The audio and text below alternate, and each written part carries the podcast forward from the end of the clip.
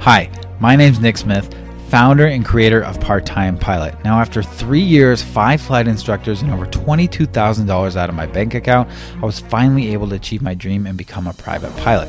Now, I have a bachelor's and master's in aerospace engineering and over 10 years' experience as a flight test engineer. So, if it was that difficult for someone like me, no wonder 8 out of 10 student pilots never end up becoming a pilot. So, this is why I created Part Time Pilot, and this is why I'm creating this podcast. This podcast will be your audio ground school and just another way Part Time Pilot is making flight training easier and more consumable for you. So, with over 300 students and counting that have used our content to pass the FAA private pilot exams, I hope that you can use this podcast to become the next student to do so. So, thank you, and I hope you enjoy listening to the Part Time Pilot Audio Ground School podcast.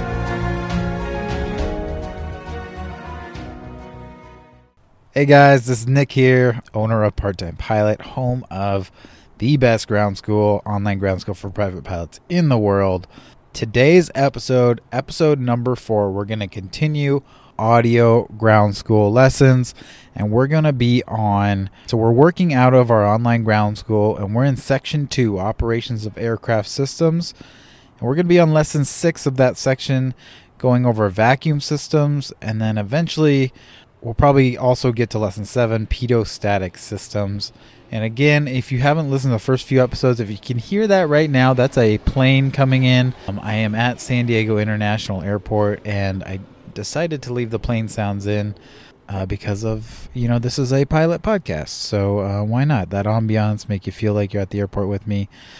Anyways, so yeah, again, we're in section two. Section one we covered in episode one. That's just the introduction, how to use the course, uh, what you need working with your instructor, stuff like that. So if you want to know how to get started, what you need, all that stuff, just go to section one.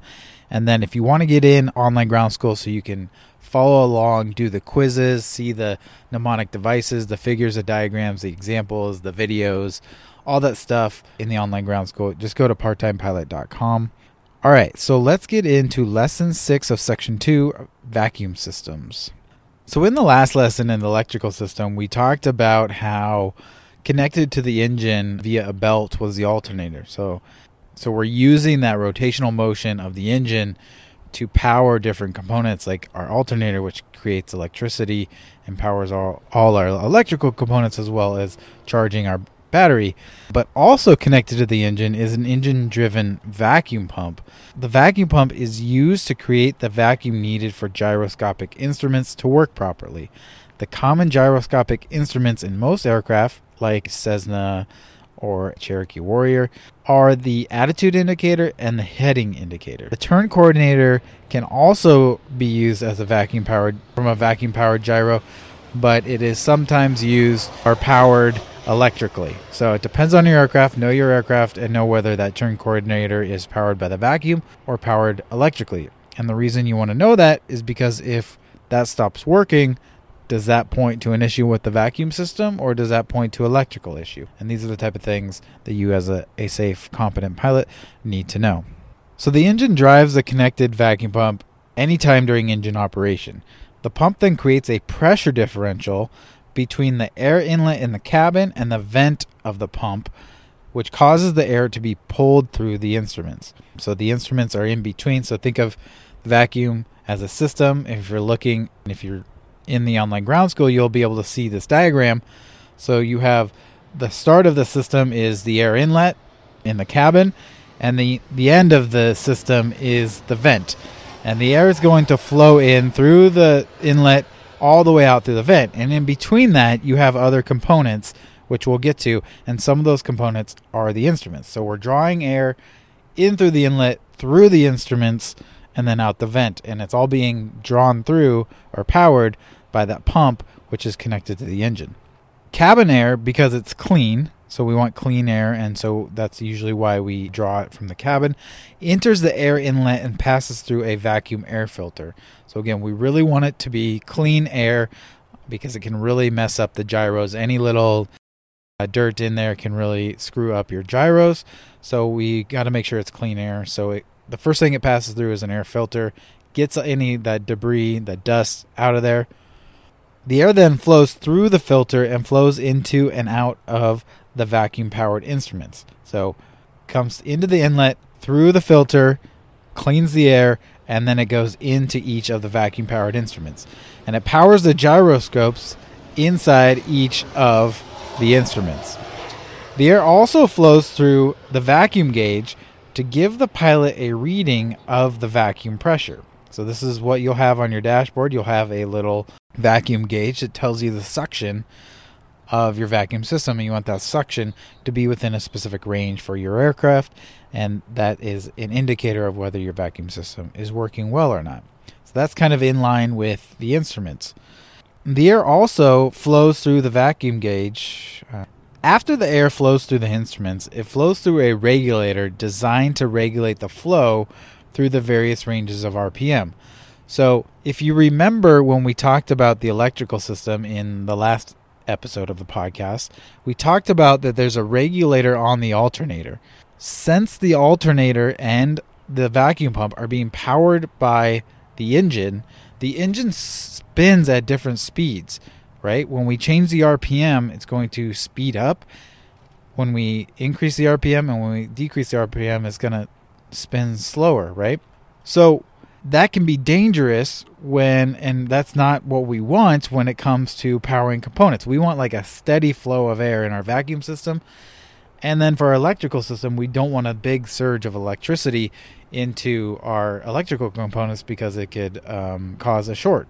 So, just like the electrical system had a regulator, the vacuum system has a re- regulator, and it's usually positioned after. So, the flow of air comes into the, into the inlet or through the air filter, through the instruments, and then it goes through a regulator. And this regulator regulates that flow so that you get a constant flow of what we want that can power the instruments because gyros are very precisely calibrated to have a specific flow. So that regulator has to be working and has to be working well. Once it goes through the regulator, it then uh, that's where the pump sits. So that pump is driving, it's sucking air all the way through the air filter, the instruments, and the regulator, and the regulator is regulating that flow.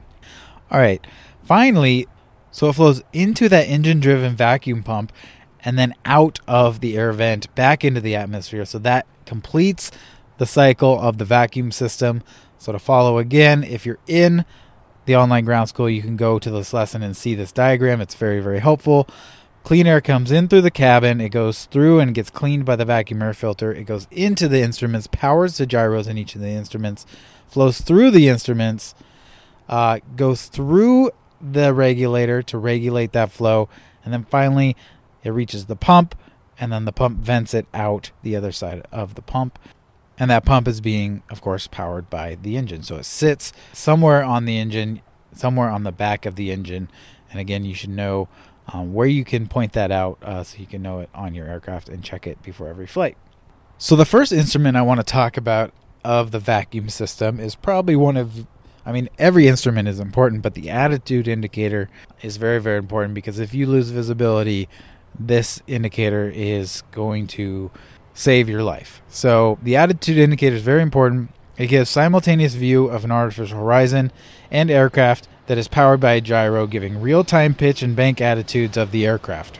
As mentioned elsewhere in this course, in the event of a vacuum system failure, the heading and atti- attitude indicator will be lost. And then again, if your turn coordinator is powered by the vacuum system, it would also be lost. In this situation, the compass can be used to replace the heading indicator, while the airspeed indicator, VSI, and turn coordinator can be used to replace the attitude indicator. But the combination of airspeed indicator, VSI, and turn coordinator is a lot to look at, a lot to process to come up with a attitude picture of your aircraft. That's why the attitude indicator is so nice to have. But if you lose that, you're going to have to use those other indicators to try and figure out and understand what the attitude of your aircraft is. While flying in VFR with GPS, VORs, compass, and outside reference points, the heading indicator becomes much less important to pilots. The attitude indicator, however, can be a significant loss to pilots should the vacuum system or gyros fail. The attitude indicator uses the gyroscope powered by the previously mentioned vacuum system. The gyro creates an artificial horizon while simultaneously displaying both pitch and bank of the aircraft. Pitch is marked by 5 degrees, so you can see this in the image that we have in the online ground school. So if you're following along, go check that out on the lesson. Pitch is marked by 5 degrees, which is the small lines, and 10 degrees, which is the larger lines. And those are the lines that go up the artificial sky above the horizon, above and below the horizon. And then we have roll, which is marked by small lines at every 10 degrees and larger lines every 30 degrees. And then you'll even have 40 degree dot or triangle and a 60 degree large, like the largest line. And those will kind of arc around the artificial sky so that when you roll, that there's a little triangle that points to one of those roll angles and then there's also a white triangle at the top that kind of shows you directly at the top. When the roll triangle is matched up with that, it means your wings are level. So it can tell you the attitude of of your roll as well as pitch. So the attitude indicator is made up of two components. There's the hard shell of the attitude indicator itself, and then connected to that is an artificial aircraft. So it kind of pokes up, and there's a dot in the center, and then two wings to the left or right. And then behind that, kind of in the background of that, is the artificial horizon and the artificial sky. Those are held in place by the gyro. Instrument and the fake airplane are rigid with your aircraft, so that when your aircraft turns to the right, the instrument and the artificial aircraft are also going to turn to the right at the same kind of rate and speed and then also same to the left or same pitch up and down. But what doesn't move is that that gyro powered artificial horizon and sky so that what you get artificial aircraft moving with your aircraft around that artificial horizon so it, it's like just like you're looking out the window at the horizon and almost as if you're looking from right behind your aircraft, seeing it pitch up, down to the left or right against that horizon. So it's a very, very useful and cool instrument. So on that artificial aircraft, the wingtips are going to show the direction of bank by the relationship of the artificial airplane and the horizontal bar of the artificial horizon. So like I said, when you turn, the instrument turns and that artificial aircraft turns, and then it's to the wingtips are to line up with the roll indication lines along the outside of the instrument and it's also going to make an angle with that artificial horizon. That angle between the artificial aircraft and the artificial horizon is going to be your roll angle. A dot in the center of the artificial aircraft will point to the markings in the middle of the indicator, the pitch up or pitch down, which are the horizontal markings behind the aircraft, the artificial aircraft. And they show the pitch attitude of the aircraft. If the dot is above the artificial horizon, the pilot immediately knows that the aircraft nose is pitched up in relation to that horizon or the actual horizon, and vice versa. If the dot is below the artificial horizon, then knows it's pitched below the actual horizon. So we're using that horizon to kind of tell us that we are our level. And then if the dot in our attitude indicator is up or below that artificial horizon, then the nose of our aircraft will do the same with the actual horizon. With the nose level to the outside horizon, the dot should be right smack dab on the top of the horizontal artificial horizon in your instrument. And during your ground and pre-flight, the attitude indicator should be adjusted to show this so that when, so when you're on the ground, you're doing your pre-flight, you want to make sure that your attitude indicator, that dot in the center shows that your wings are level and you're pitched level with the horizon. As I mentioned previously, the attitude indicator is of critical importance if visibility is lost, and all pilots must understand how to use this to keep their aircraft coordinated in these situations. During VFR flight, a vacuum system fail- failure is not necessarily an emergency by itself because the inoperable instruments can be replaced by using the sight picture outside the cockpit as well as other instruments, right? So you can use the actual horizon that you see outside your aircraft. You can compare the actual nose that you can see outside your aircraft with the actual horizon that you can see. However, if a vacuum system fails during IFR flight or flight, or maybe it's a VFR flight and there's unexpected poor visibility, then this is an emergency. In poor visibility conditions, a pilot may lose sight of the horizon. When this happens, the pilot's different senses of motion can become confused. The pilot can get sick or think the aircraft is in a different orientation than it actually is. And without an attitude indicator, there is no way to know what is right or wrong. This is actually what happened to John F. Kennedy Jr., who was the former president of the United States' son, uh, you know, JFK. His son was an avid pilot, and while flying over the ocean at night one time with his family, he suffered spatial disorientation and put his aircraft into a dangerous dive into the water without even knowing it.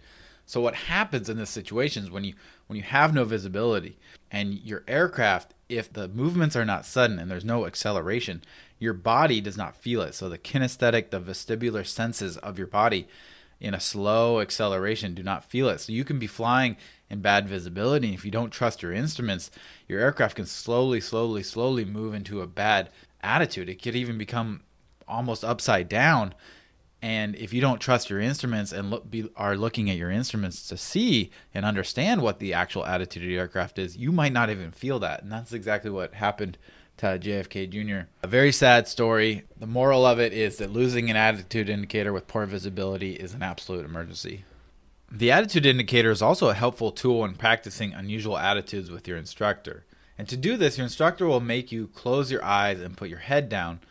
He or she will then put the aircraft into an unusual attitude, such as banking dive with low power or vertical climb with low power or high power, maybe.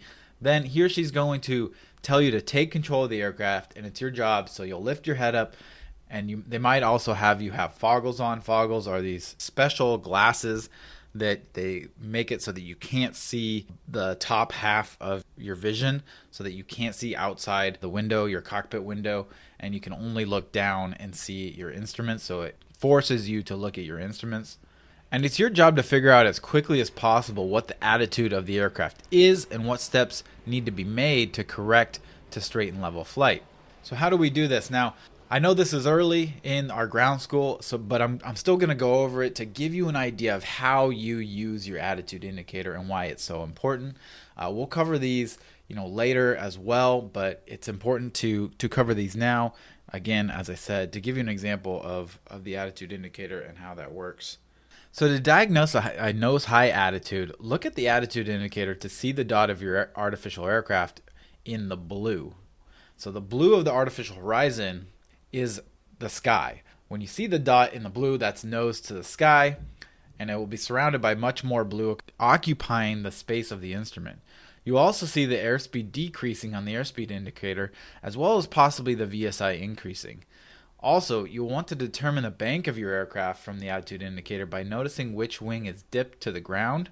And in the artificial horizon, the ground is usually colored brown, and which is tipped up to the sky, which is again is blue. So to recover from a nose high attitude, you'll simultaneously add full power while leveling the wings and lowering the nose to the horizon with the yoke. You may also want to use the turn coordinator and the ball on the turn coordinator to coordinate your the leveling of your wings with the rudder, and we'll get to that again later. It's a little too advanced for you right now, and we're going to talk about the turn coordinator and how that involves the rudder in a bit. To diagnose a nose low attitude, look at the attitude indicator to see the dot of your aircraft, your artificial aircraft, in the brown. That means your nose is to the ground, surrounded by much more brown occupying the space of the instrument. You will also see the airspeed increasing on the airspeed indicator, as well as possibly the VSI decreasing. Also, you will want to determine the bank of your aircraft, just as we did before, from the attitude indicator by noticing which wing is dipped to the ground, or the brown, and which is tipped to the blue, or the sky of the artificial horizon and ground. To recover from a nose low attitude, bring the power to idle, then level the wings before recovering from the dive. If you attempt to bring the nose up to the horizon before bringing the power to idle and leveling the wings, you will likely overstress the aircraft because you're in a dive, and if you try to level out the aircraft immediately, you might be traveling at too high a speeds that the stress and the g forces on that pull up will overstress and cause damage to your aircraft. So you want to make sure to bring the power back so that you have low power when you make that recovery. Diagnosing and recovering from these unusual attitudes will come in handy when flying in low visibility. In fact, your flight instructor will practice this with you by making you wear foggles, as I mentioned before, the special glasses, so that you can only see the instruments. You will also be tested on this during your check ride. So remember, ground is brown and sky is blue. If attitude indicator shows your aircraft in the brown, then your nose is pointed down. And if your aircraft, official aircraft, is in the blue, then your nose is pointed up to the sky. All right, so that's been the attitude indicator. The next instrument of the vacuum system that I want to talk about is the heading indicator. As observed in the vacuum system diagram in the online ground school, or I will post a link to a video in the show notes, which you can see this. The heading indicator is also powered by this vacuum system. It has a gyro that's vacuum powered. And if a pilot sees a failure of both their heading and attitude indicators, then it's a good sign that there's a problem with the vacuum system. The heading indicator is used to determine the aircraft direction in order to help pilots with navigation. The vacuum system powers a gyroscope which spins around its fixed point along with the aircraft. So if the aircraft moves left or right, the gyro senses any rotation about the vertical axis and translates this motion into movement of the needle on the face of the indicator.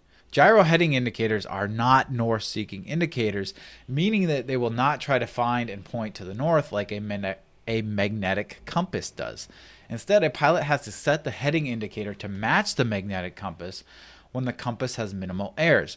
We'll get to this in a couple lessons, but magnetic compasses are awesome because they're not powered electrically, they're not powered by a vacuum system or a pitot-static system or anything like that. So they almost never fail. They're only going to fail if you break them or if the Earth's magnetic field goes out, which I hope that never happens. So they're great in that regard, but they have limitations in that there's many errors. There's variation, there's deviation, and then there's what we call magnetic dip. And again, we'll get to that in a little bit. But to avoid all those errors, you have to be in straight and level flight. So when you match your heading indicator with the compass, you want to make sure that it's either on the ground or in straight and level unaccelerated flight so that there's no errors in the compass. That way you know that you're matching your heading with a compass without any errors. Although the heading indicator once set has less errors than the magnetic compass, it does not mean that it is error free. A directional gyro indicator can be subject to two possible errors. One is called tumble and one is called precession. So let's talk about those for a bit. Tumble. This is unlikely to occur for you as a student pilot or a private pilot but it's much more common for acrobatic airplanes. With such sudden and dynamic movements about all axes, the heading indicator gyro can lose track of its axis and start to tumble around, which causes the needle of the indicator to spin wildly. So, if that ever happens and your heading indicator is just spinning out of control, then you likely have tumble going on, and you want to basically stop that spinning from happening somehow and kind of reset your instrument. The next error is called precession, and this is something you're definitely going to see as a private pilot or a student pilot. And as soon as you set the heading indicator to match the magnetic compass, the heading indicator starts to accumulate air.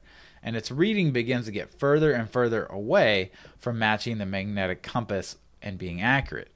This air accumulation is slow, but builds up to a large enough air over 15 to 30 minutes of flight. So, what causes precession? Well, friction inside the instrument, as well as the Earth spinning at 15 degrees per hour, is the source of the air. So, both of these things are small airs, but when combined over time, they accumulate. So, accumulation means the air gets bigger and bigger and bigger and bigger until it, finally, after about 30 minutes or so, it's a noticeable difference and it's a noticeable error that you want to correct. So it's recommended that a pilot reset his or her heading indicator about every 15 to 30 minutes when flying. And again, to do that, you want to be in straight and level on accelerated flight and match it with the magnetic compass. In the online ground school, you can see a picture of the heading indicator and what that looks like. And it's a pretty simple instrument, but understanding the errors is of critical importance to make sure your navigation is accurate and that you know how to use your instrument. The next instrument I want to talk about is the turn coordinator.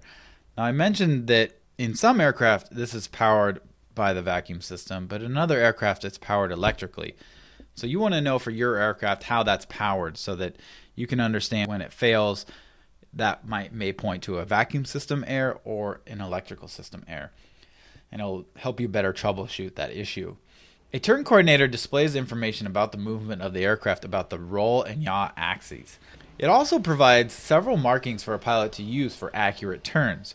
One of those markings is the standard rate turn marking. This can be for a two minute turn, which is most common, or a four minute turn. It is usually marked on the indicator as in the figure below or the figure in our online ground school.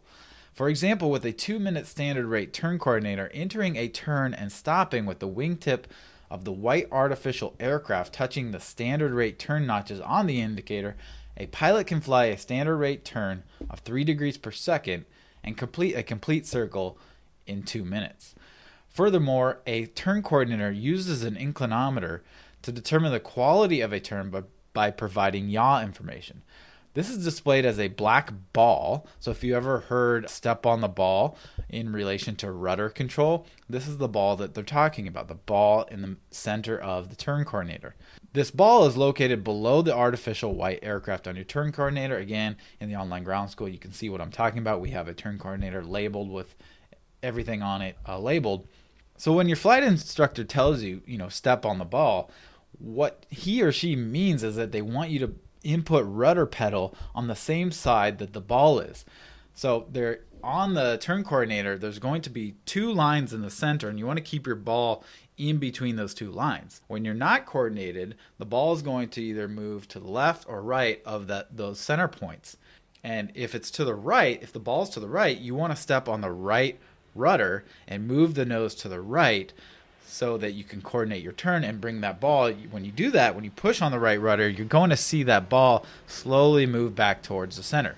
So that's what your instructor means by stepping on the ball. And obviously to the left, it would be the same. If the ball's to the left, you step on the left rudder to again move that ball back to the center and coordinate your turn.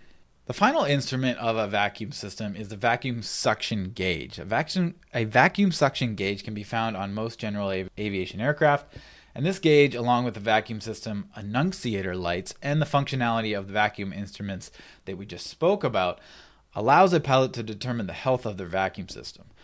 The vacuum gauge measures the difference in the ambient or outside air pressure and the pressure inside the vacuum line and again, we have a diagram of this vacuum system that you can see where that vacuum gauge sits and what it's reading and how it's reading the difference between, again, the ambient and the vacuum pressures. The pressure difference created inside the vacuum line by the vacuum pump, again, that remember that pump is connected to the engine and it's sucking air in, creating that vacuumed air line. And this pressure difference created by that allows the gyroscopes to spin at their designated spin rates. Because of this, it is important that the vacuum system be operating in the correct pressure range. For a Cessna 172, the desired suction range is between 4.5 and 5.5 inches of mercury, which can be read off the vacuum suction gauge. For a Piper Arrow, the desired suction range is between 4.8 and 5.1 inches of mercury. This information will also be listed in the approved POH for your aircraft. Furthermore, if the vacuum suction gauge reading drops to zero, it is, it is a clear sign that there is a problem with your vacuum pump, i.e., it's not creating any pressure difference from the atmosphere. If the gauge goes above the desired range, about you know 5.5 inches of mercury in a Cessna, there's likely a clog in the air filter or vacuum line. A typical vacuum suction gauge reads in inches of mercury. We show a picture of it in the online ground school. So that's one of the things that you're going to check when you power on your aircraft and you're doing your your taxi checks.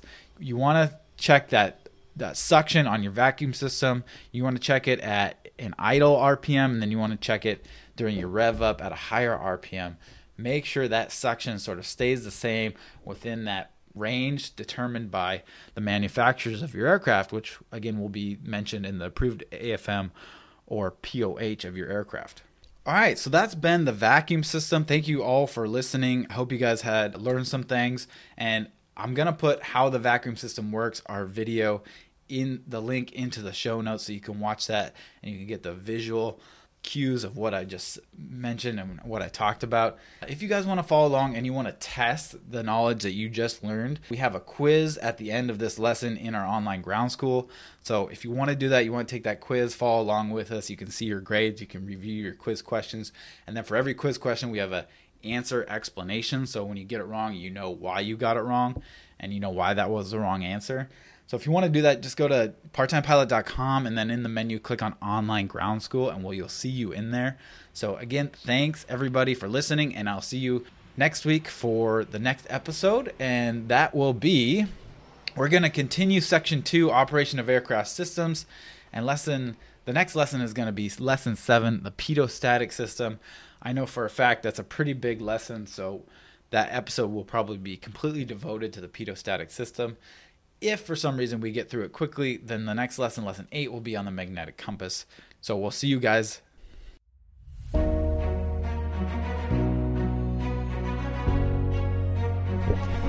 Hey guys, it's Nick. I want to take a second to speak directly to the student pilots out there. You might be a student pilot that is you know, wondering what to do next, how to get started, or maybe you're looking for the right ground training or flight training, or maybe you've already started ground training or flight training and you're stuck, you're in a rut, and you're looking for a change, something to help get you out of that hurdle. From my own experience in flight training, after three years, five instructors, and $22,000, and wanting to quit multiple, multiple times, and then now, after seeing hundreds and hundreds of student pilots through Part Time Pilot, I've realized that the number one thing that makes student pilots fail is that they do not have a good fundamental understanding of the ground training when they get to the more advanced flight lessons. Now, who here has seen Top Gun Maverick? Do you remember in the movie when he says, Don't think, just do? Now, when I heard this, I was like, Oh my goodness, this is brilliant because this is exactly what you have to be as a pilot. Now, of course, it's not that we're not thinking, but it's that we understand things like weather, aerodynamics, what our instruments are telling us, what ATC is telling us. We have such a good core fundamental understanding of these things that we don't have to think about them. And when we don't have to think about them, we can instinctively feel and fly the aircraft, look out for dangers, and avoid emergency situations if we do have to think about these things, it's going to put us behind mentally and we're going to be behind the aircraft. And when you're behind the aircraft mentally, bad things happen. And this happens when you don't have a good understanding of the ground school content. So now the first 10 to 15 hours of your flight training can go smooth, even if you don't have a good understanding of ground training, right? You can go up for discovery flight, have a blast. You can go up, learn how to take off, learn how to land. You may be even able to solo for the first time fly a plane for the first time, everything's great and dandy. But once you get into, you know, bad weather flying or flying at heavy, heavily trafficked airports or speaking with ATC for Bravo clearance or cross country flight planning and flying solo on a cross country flight, things get a little more advanced. And when this happens and you don't have a good understanding of the ground school concepts, you're going to hit a wall. You're going to start to get behind the aircraft. And when this happens, if you have a good flight instructor, they're going to stop you and they're going to say, okay, we need to do one on one ground lessons. And now you're going to be paying your flight instructor to not even fly with you, but instead 50, 60, 70 dollars an hour to just teach you the ground school content that you should already know. And and the worst part is is you're not flying with them. So the flight training that you gained, the currency, the proficiency that you gained is going to be lost and you're going to have to redo those lessons. What happens to most student pilots is they continuously hit these mental blocks where they get behind the aircraft, they start making mistakes, and then they catch up with the ground knowledge only to have that happen again. And they start to get in this vicious cycle of having to redo trainings and repay for trainings until it gets to the point where them or their family they finally say you know what this has to stop we can no longer afford the training costs uh, without any progress you know and they end up quitting now so how do we avoid that well, here comes part time pilot. Again, I said I went through my own experience of this and I realized that most flight training and ground training is not tailored to the modern day student pilot.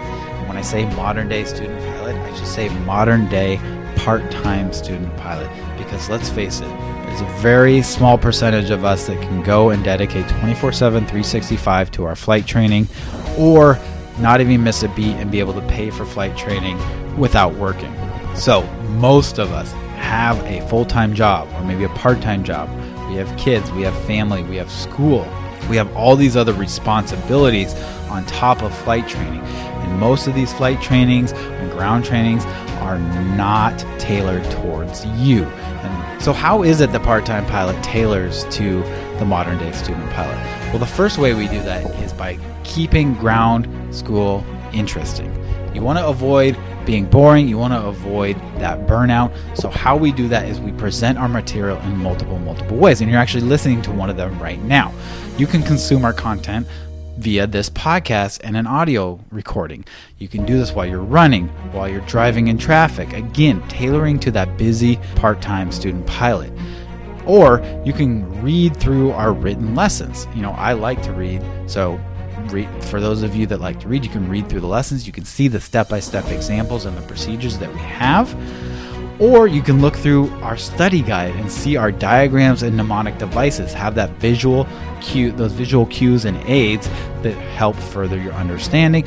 Or you can watch our videos or you can take our quizzes and practice tests to reinforce what you just learned.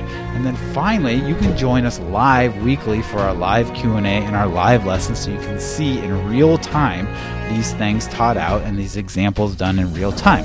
And then finally, you can utilize our group community form study groups, get questions answered 24 7.